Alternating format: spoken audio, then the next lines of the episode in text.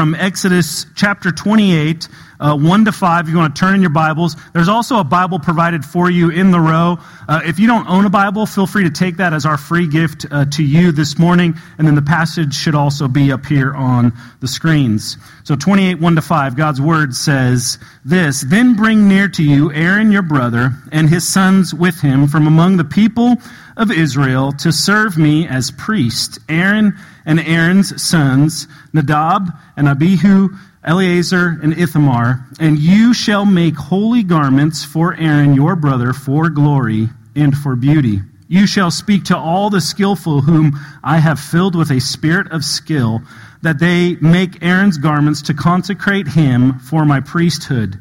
These are the garments that they shall make a breastpiece, an ephod, a robe, a coat of checkerwork, a turban, and a sash.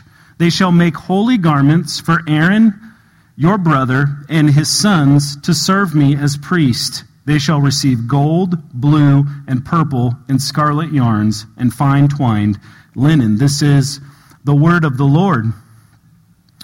As I stated earlier, we're going to kind of skim through these chapters this morning. If you read in preparation for our worship gathering, You'll know going through 28 and 29 and 30, there's just a lot of details about the stitching and the colors of fabrics and the things that would adorn the hymns. In chapter 29, there's a lot of details on sacrificing animals to consecrate the priesthood. There's a lot of blood. I'm just warning you this morning, we're going to talk a lot about blood, which makes me kind of squeamish possibly you also. So you're warned in advance. So we're going to hit on that. But there's just a lot of details in these chapters. So we're going to skim through these and kind of pull out a, a, few key themes and then wrap it up by pointing ourselves back to Jesus, how these things point to Christ. And so we see a lot of details in these chapters the fabrics, uh, the gems, the bells. There's uh, pomegranates that hem the outside of the garments reading through the remainder of this section, we understand this that God cares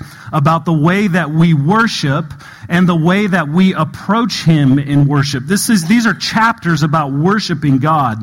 Uh, the tabernacle, as we learned, was a place where God's presence dwelt. We, we spent a lot of time on that last week, and the place where the Israelites would worship God through the ministry of the high priest. This week, we're introduced to that ministry, that ministry of the high priest.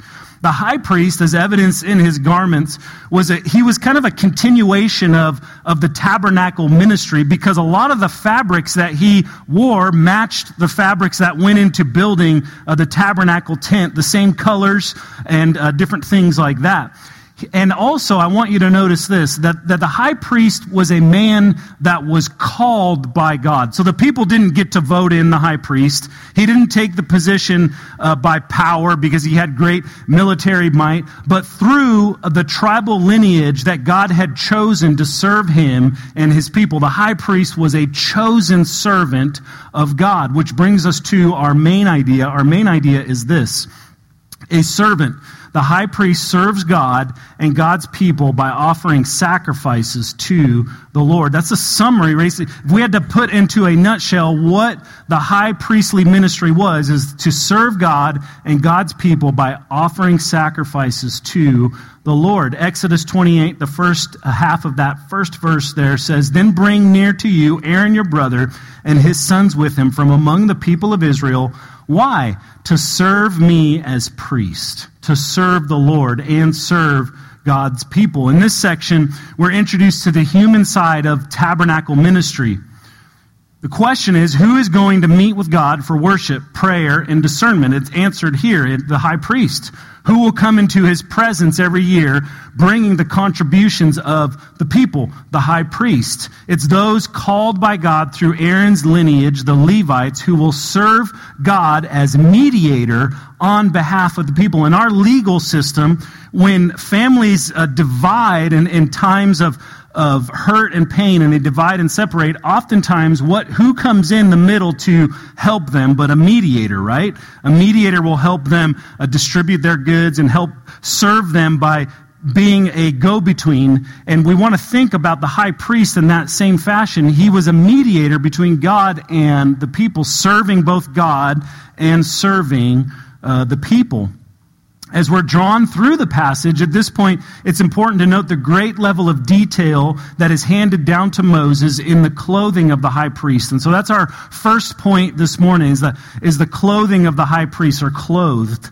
Okay, the high priest was clothed. And if you read through 28, you'll notice that the clothing was very detailed. All the, all the little spots were detailed. The, the order in which he wore them and was dressed were all detailed and ordered by God. Exodus 28 2 says this, And you shall make holy garments for Aaron your brother. Why? For glory and for beauty as they entered into the presence of God. The high priest is the only person that, sh- that, that would stand before God on behalf of Israel. And they must be clothed according to God's instruction to be able to stand before Him. And the threat of not properly following His instructions, if you were to read through these chapters, like if He didn't put the bells on the, on the hem of His outer garment, it says that He would die in the presence of the Lord, right? Are you going to follow that instruction? God says, hey, if, if you don't have bells ringing when you come into my presence, then you're going to die. Man, I got bells all over me, right? I trust that God is truthful to his word, and so I'm going to follow his, his instructions. Uh, so the threat of not properly following these instructions was death in the holy presence of God. So what were these garments that he was wearing? It tells us, uh, Exodus 28 4 kind of summarizes the different pieces of clothing that he would be wearing says, These are the garments they shall make a breastpiece, an ephod, a robe, a coat of checkerwork, a turban, and a sash. Now, chapter 28 details all of these garments, but it's a lot of detail that we're not going to read all together this morning. So I'm going to summarize uh, some of these components that are in, uh, that make up the garments of the high priest. And so these are the specifics of the clothing worn by the high priest. We'll look at the details of the, of the breastpiece and the ephod in just a moment. The high priest would wear this, though, underneath everything. He would wear linen uh, to cover, it says in Scripture, to cover his nakedness, to cover his body. He would wear a linen garment underneath that would usually stretch from his knee up to his elbows. So all that was covered with a linen garment. And then over this, it says in Scripture that he would wear a coat of checkerwork, also made of linen. It would cover everything but his hands and his feet. So the only skin that he would have exposed, besides his, his face, would be his hands and his feet. And in chapter 29, when they make a sacrifice, these are actually, I know this is going to get, get a little bit. Uh, uh, grotesque, but would be covered with, with the blood of the sacrifice. So his hands were covered, and his, and his feet, I think we can liken this to when Moses enters the presence of God in chapter 3 in the bush that burns but is not consumed. What does God tell him to take off? He says, Take off your sandals, your shoes, for you're standing on holy ground.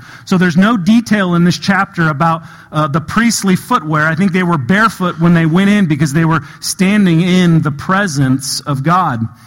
Over this uh, checker work garment, the, the priest wore a blue robe. Okay, so this colorful blue robe in which the hem was lined with colorful imitation pomegranates and bells. The bells are highlighted, I mentioned earlier, as special importance. Verse 35 notes that they are in a in place so that when he goes into the holy place before the Lord, it gives this warning that he will not die. I think it's actually a dual purpose for the people outside to know the importance of following God's instruction. When they hear that those bells ringing, they know, okay, we hit every detail because our high priest didn't drop dead in the presence of the Lord. And then also, there seems to be some sort of warning to, to God as the priest was coming in, letting him know someone's coming to enter into his presence. The high priest would also wear a turban, so like a, a, head covering, and a sash. The turban engraved with these words on a gold band around his head. It would say, Holy to the Lord, emblazoned across his head. And then his head was covered with this turban as he drew near to God. Next, we look at, at the breastpiece and the ephod. The ephod was a colorful bib, or if you think of like an apron that, that went over the robe, and it was a bunch of different colors. If you have a study Bible, you might have a picture of the high priestly garments in your Bible, and you'll see that it's, it's multicolored. This, this bib or, or apron almost that went over. And then the breastpiece wasn't a piece of armor, but it was a piece of fabric that came down and then looped back up, almost creating a pocket on the front of the high priest. And then on the front of that breastpiece was stones uh, representing the 12 tribes of Israel.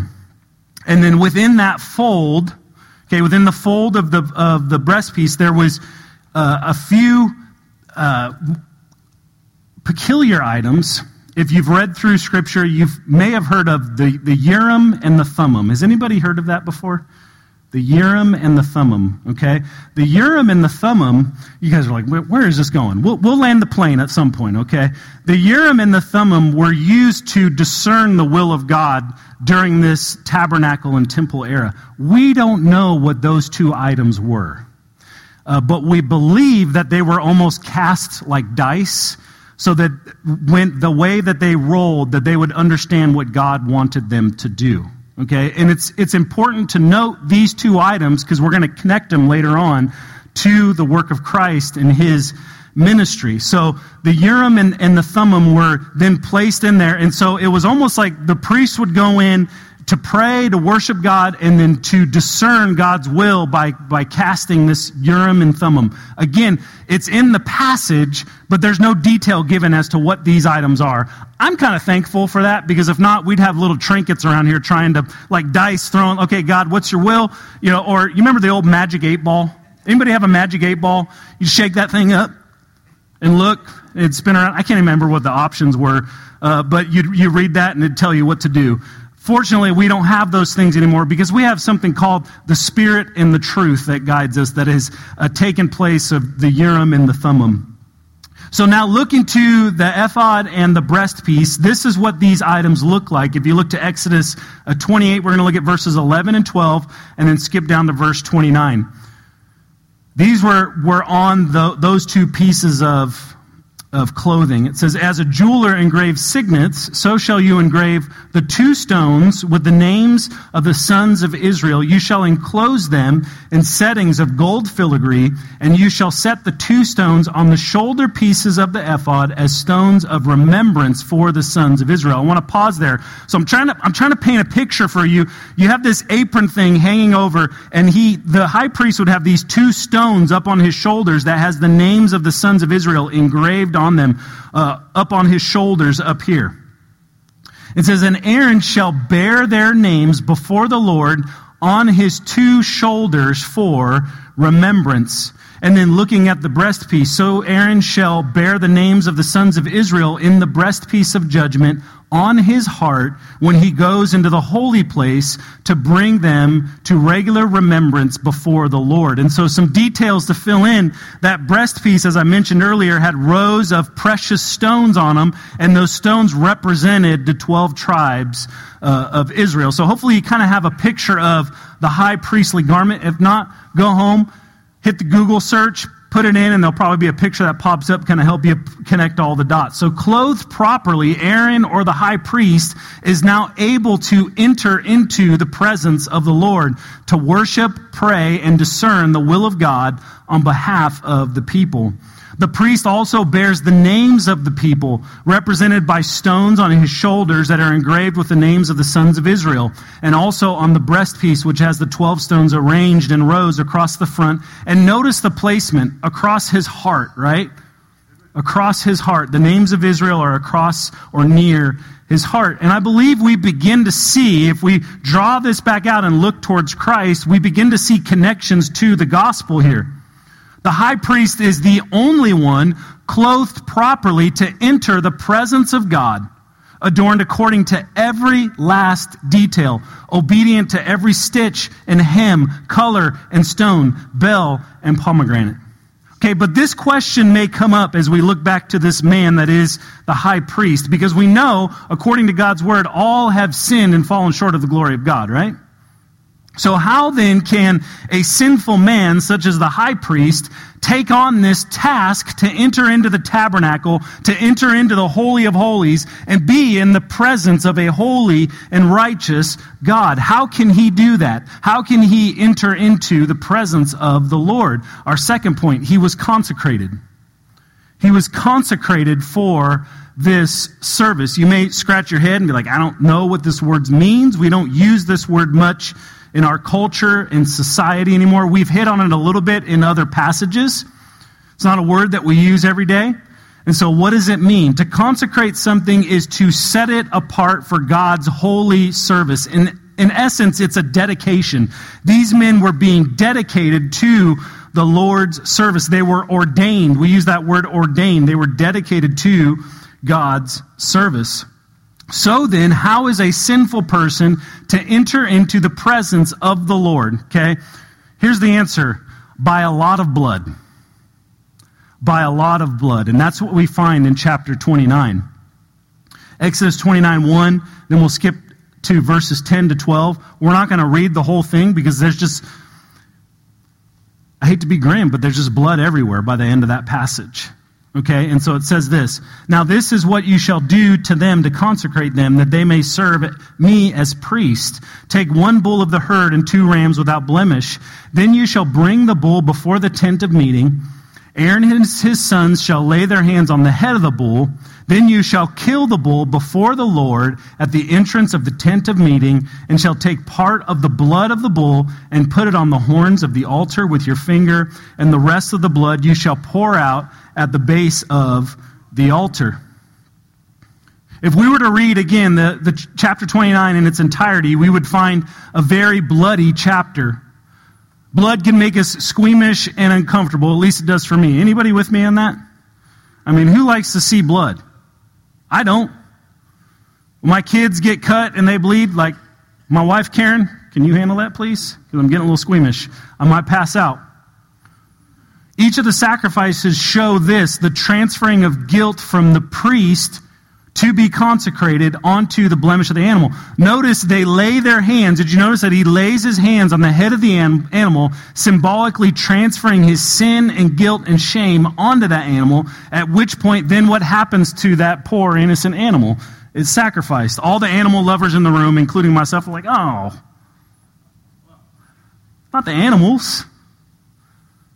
They lay their, their hands on the head of the animal, transferring sin onto them. The bottom line is this by the end of chapter 29, we're confronted again with a bloody picture. You're like, why do you keep saying that? Because I want this point to get across to you. There's, there's blood everywhere. It's not just on the altar, but you see it if you read through 29. It's sprinkled all over the place. The high priest has it on himself. And then here's, here's the thing this is just one day. This is just one day of consecration. Let's look at uh, 29, 35 to 36. If you look to the screens, it says, Thus you shall do to Aaron and to his sons according to all that I have commanded you. Hear this through seven days. You or you shall ordain them, and every day you shall offer a bull as a sin offering for atonement. Okay, this process went on, church, for seven days, animals being sacrificed to prepare for this high priest to enter into the holy presence of God. I think oftentimes we gloss over this picture, and we can't. We have to see the blood in order for us to connect to what the good news is that we're going to wrap up with at the end of the sermon. Okay, the bad news has to come in order for us to truly appreciate the gospel message, the saving message of Jesus. So the process was to take place for seven days, sacrifice after sacrifice, blood shed, offerings burnt. The process had to be grueling, exhausting. Imagine handling the animals. Okay, are, are bulls easy hand, uh, animals to handle? You've been around livestock before? They're stubborn, they're mean, they're big, they smell. This is the cost of sin. This is the severity of, of entering into God's holy presence. Must, much blood must be shed. Before the high priest, adorned with the name of, names of God's people, could enter to worship and pray and discern the will of God, blood had to be shed. All this blood had to be shed before the priest could walk into his holy presence. And then towards this, the veil. Remember, we talked about the veil last week. He said we're going to circle back around to the veil or the curtain. There was a curtain that separated uh, the holy place, the, the entrance of the tabernacle, from the Holy of Holies. And this veil had cherubim on it. Cherubim are, are kind of the, the guarding uh, angels of God, okay? Keeping people at bay from the presence of God. Because if they, if they entered into the presence of God in an unworthy manner, they would just burn up. So we have this, this symbolism of the protecting angels guarding humanity from God's presence. Harkening back, we connected this to the cherubim that, that protected the Garden of Eden after the banishment of Adam and Eve. Again, we, we witness the cost to enter the presence of God. Every detail must be accounted for. Did you hear me? Every detail must be accounted for. The clothing must be perfect. The order of sacrifice, the burnt offering must be made. Blood must be shed. Then and only then could one man enter the presence of God once a year, entering through the veil, through the curtain, in hopes. I mean, I can't imagine the nerves that this man had as he went through the veil. Did I do everything right? Did the craftsman sew all, all the pieces of fabric together? Is, are the stones in the right place? Are, are the bells loud enough? Was the order of sacrifice good enough? Did, I, did we miss a day? Did we only do six days of consecration or did we do the full seven? Ultimately, this process in all of its exhaustive detail had to, I believe, drive God's people to say, there's a better way. There has to be a better way. It has to bring us to this point of questioning Does God have a plan to bring all these animal sacrifices to an end? Where is this heading? What is the fulfillment of this plan? Is this, is this it, God? That we have to spend seven days sacrificing animals in order for one person to enter the presence of God, to pray and worship and discern the will of God? Is this it?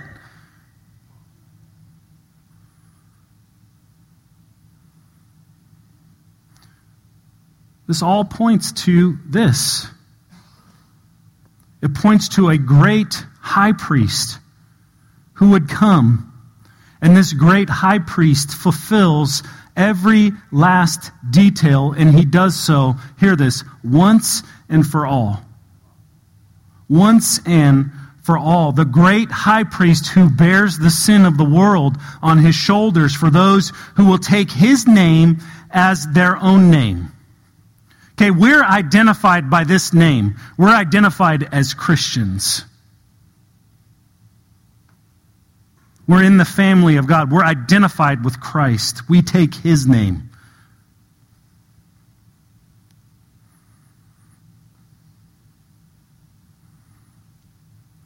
So we take his name as our own name, just as the high priest in the Old Testament bore the names of the sons of Israel on his shoulders. We needed a high priest who would carry the names of God's people across his heart, interceding and mediating, praying on behalf of those who are found in his mercy and grace. The Bible tells us in Romans 8:34 that Jesus our great high priest is at the right hand of God praying on your behalf. Did you know that? Says that Jesus is at the right hand of the Father interceding on behalf of you. If you are found in Christ, if you have faith in Jesus, Jesus is praying for you right now. We have a high priest who would no longer rely on a weird trinket called the Urim and the Thummim to discern the will of God. But Jesus rather guides his people with this he guides them in spirit and in truth. He guides us through the truth of His Word, the Bible. We believe that this is God's Word. And He's awakened our dead souls to new life through His guiding and indwelling Holy Spirit. He gives us guidance through the truth of His Word and His Holy Spirit that has indwelled us. He is, our last point, Christ, our high priest. He is Christ, our high priest. The tabernacle and the priesthood are directly tied together. And Jesus fulfills their purpose of allowing sinful humanity to be in the presence of our holy God and worship Him in spirit and in truth. Jesus, after He came in the flesh and fulfilled all righteousness, was condemned to bear the sin of the world on the cross. But if you read through Scripture, you'll know the trial was, was a sham. Okay, both. And here's this. We, we want to blame one group or the other. We want to blame the Romans or we want to blame the Jews, but it was both Gentile and Jew that condemned Jesus together. And ultimately, it was our sin that put him there. It was the will of the Father. The crowds cried out. When they could have chosen to free Jesus, they shouted these words Crucify him! Crucify him! And Jesus was condemned to death. He was beaten. And notice this much blood was shed. His blood was shed. Just like the blood of bulls and goats, except his blood was better. Because it is the last blood sacrifice. Jesus is the last sacrifice. Because his sacrifice is sufficient to cover all sin for those who will place their faith and trust in his work on the cross. And we see what happens when our great, perfect, spotless high priest died on the cross. If we look to Matthew 27 50 to 51, it says this. I want you to get the picture. Jesus here is nailed to a cross.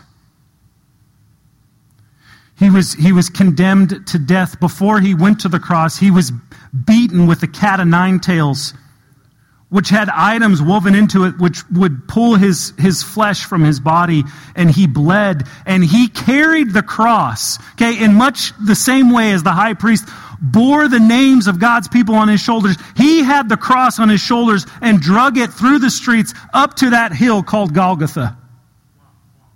And on the cross it says this it says, Jesus cried out again with a loud voice, and it says, yielded up his spirit. You see, we didn't take it from him, he gave it up himself. And then it says this it takes us now to the temple or the tabernacle, and it says, And behold, the curtain of the temple was torn in two. That curtain with the cherubim on it, that curtain that kept everybody at bay, separated from the presence of God, that curtain was torn in two from top to bottom, okay? From top to bottom. And it says this, and the earth shook and the rocks were split. The veil, the curtain that separated access to God, is now open torn from, from top to bottom, leaving no doubt that it was God Himself that opened the way. There wasn't some little guy in the temple with a pair of scissors cutting from the bottom to the top. But God separated the veil from top to bottom through the sacrifice of Jesus Christ. So that we are now, through Jesus, able to have access to God through our great high priest, we too, church, uh, First Peter talks about this, that we are a holy priesthood. Bearing the burdens of our brothers and sisters in Christ and pointing them to the light of hope found only in Jesus. And God's word says that we can enter confidently through the work, through His work we don't approach God in fear and trembling. Remember a few weeks ago, we have Israel at, at Mount Sinai and they're at the bottom and they're in fear and trembling of the presence of God. But the book of Hebrews tells us that we can enter this confidently through the work of Jesus Christ, through our great high priest. We don't approach God any longer in fear and trembling, but we boldly approach his throne, clothed in the perfection of Jesus. Hebrews 10 19 to 23.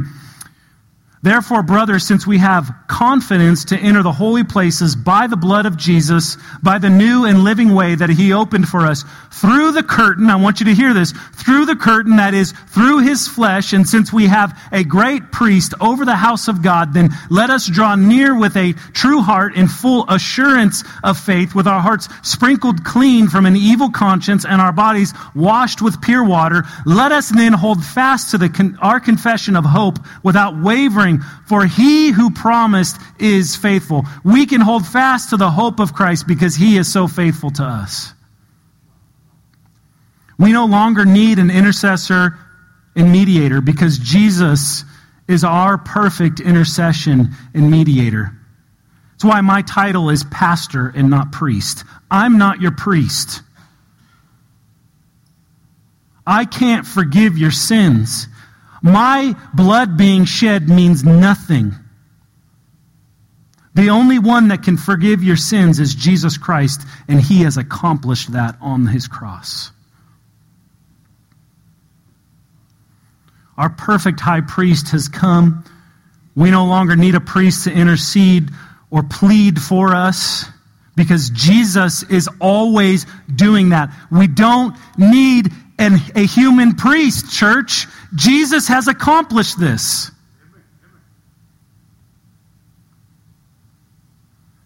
And it, his word says that he's pleading our case before God so that for all eternity we're declared this not guilty. Not guilty. We're declared perfect and holy and righteous, not because of anything that we have done, but through faith in his finished work, through his shed blood, through the way that he has opened as the curtain has been torn and we've been ushered into the presence of God as sons and daughters of the King. So then, what do we do with this? A few points of application, not in your notes. Feel free to write these down in the margin. One, the first thing we do is this. Last week we talked about Sabbath. We talked about rest. The first thing we do is we rest in the perfection of Jesus, rest in the righteousness of Christ, rest in Jesus. The second thing we do point those who are distant from God to the perfection of Jesus as our only hope. We point everybody to Christ, our only hope. The gospel is our only hope. Nothing can save us but Jesus. Point people to Christ. And then lastly, we offer our whole life in response to what Christ has done. We respond to him. We offer our whole life in service to Jesus. Okay? It's not just the leaders of the church, it's not just the pastors and the elders and the deacons, but Christ has called his whole church to live on mission for him. Paul says this in Romans 12:1. He says, I appeal to you, therefore, brothers, by the mercies of God, he says this, to present your bodies as a living sacrifice, holy and acceptable to God, which is your spiritual worship. Notice a living sacrifice. We're to live for Christ. The whole trajectory of our life after we're saved through Jesus is that we are on mission for Him, living for Him. We no longer live for ourselves, we live for Jesus. We circle back around to proper worship of God. All the blood of the Old Testament, all the detail, all the fear and trembling, it all pointed to a better way provided through the work of Jesus, covering and forgiving us our sin. We then, in service to Him, offer our bodies, our lives, not in death, but as a living sacrifice, wholly dedicated to His mission and His work, and ultimately His glory. And so I want to offer you this for those of you who are in the room and and you would identify with being someone who's in unbelief, you haven't trusted Jesus Christ as Lord and Savior, you haven't placed your, your faith in Him, Jesus offers you the free gift of grace, of eternal salvation, of forgiveness of sins, of purpose in life through faith in His work. Place your faith and trust in Jesus. He came and He lived perfectly in your place, fully obeying God's law. And he went to a cross and he died on the cross and he shed a blood, shed his blood covering your sin. And he raised from the dead in victory over sin and death. And he ascended to heaven and he is currently ruling and reigning at the right hand of the Father. Place your faith and trust in Jesus. If you've made that decision, we'll have elders in the front of the room as we respond in song. And you can come down with them and they will pray with you and they will give you next steps of obedience as you choose to follow Jesus.